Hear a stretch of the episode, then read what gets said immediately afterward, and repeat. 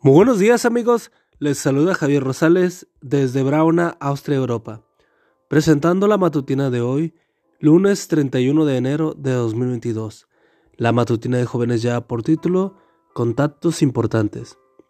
La cita bíblica nos dice, Señor, los que te conocen confían en ti, pues nunca abandonas a quienes te buscan. Salmos 9:10. Habíamos conducido muchas veces por ese lugar sin experimentar contratiempos, por eso nos sorprendió que en esa oportunidad un policía de tránsito nos diera la orden de detenernos. Vimos al caballero acercarse con el ceño fruncido. Documentos del vehículo, dijo con tono adusto. Licencia de conducción, equipo de carreteras, enciende las luces. Así una orden tras otra. El oficial se acercó con el talonario de multas. Usted acaba de violar una norma de tránsito. Le pondré una sanción. Según él, estábamos conduciendo en sentido contrario. No puede ser, le dije respetuosamente. Nosotros llevamos años viviendo en esta ciudad y siempre hemos conducido por esta calle en el mismo sentido que lo estamos haciendo ahora.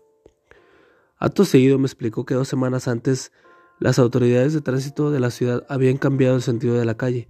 Traté de pelear la decisión, pero su respuesta fue categórica. Lo siento mucho, debo sancionarlo. Entonces dijo mi esposa. Permítame llamar a nuestro vecino fulano. Él es el funcionario principal del Departamento de Tránsito Municipal. Cuando ella mencionó aquel nombre, el agente miró con asombro. ¿De dónde conocen a ese funcionario? preguntó inquieto. Hemos vivido en el mismo condominio durante más de diez años. Inmediatamente el oficial guardó su pluma, el talonario y nos dijo No es necesario hablar con él. Con solo saber que son amigos es suficiente. Pueden irse. Tengan en cuenta el cambio de sentido la próxima vez. Al marcharnos pensé, cuán importante es conocer a las personas correctas. Por supuesto, no estoy sugiriendo que uses tus contactos para librarte de infracciones voluntarias o actos ilegales, pero creo que todos en algún momento hemos, nos hemos beneficiado de conocer a la persona correcta. El versículo de hoy resulta, resalta la importancia de conocer a Dios. Conocer a Él es la esencia misma de la vida eterna, Juan 17.3. Y según David, produce confianza y nos da seguridad.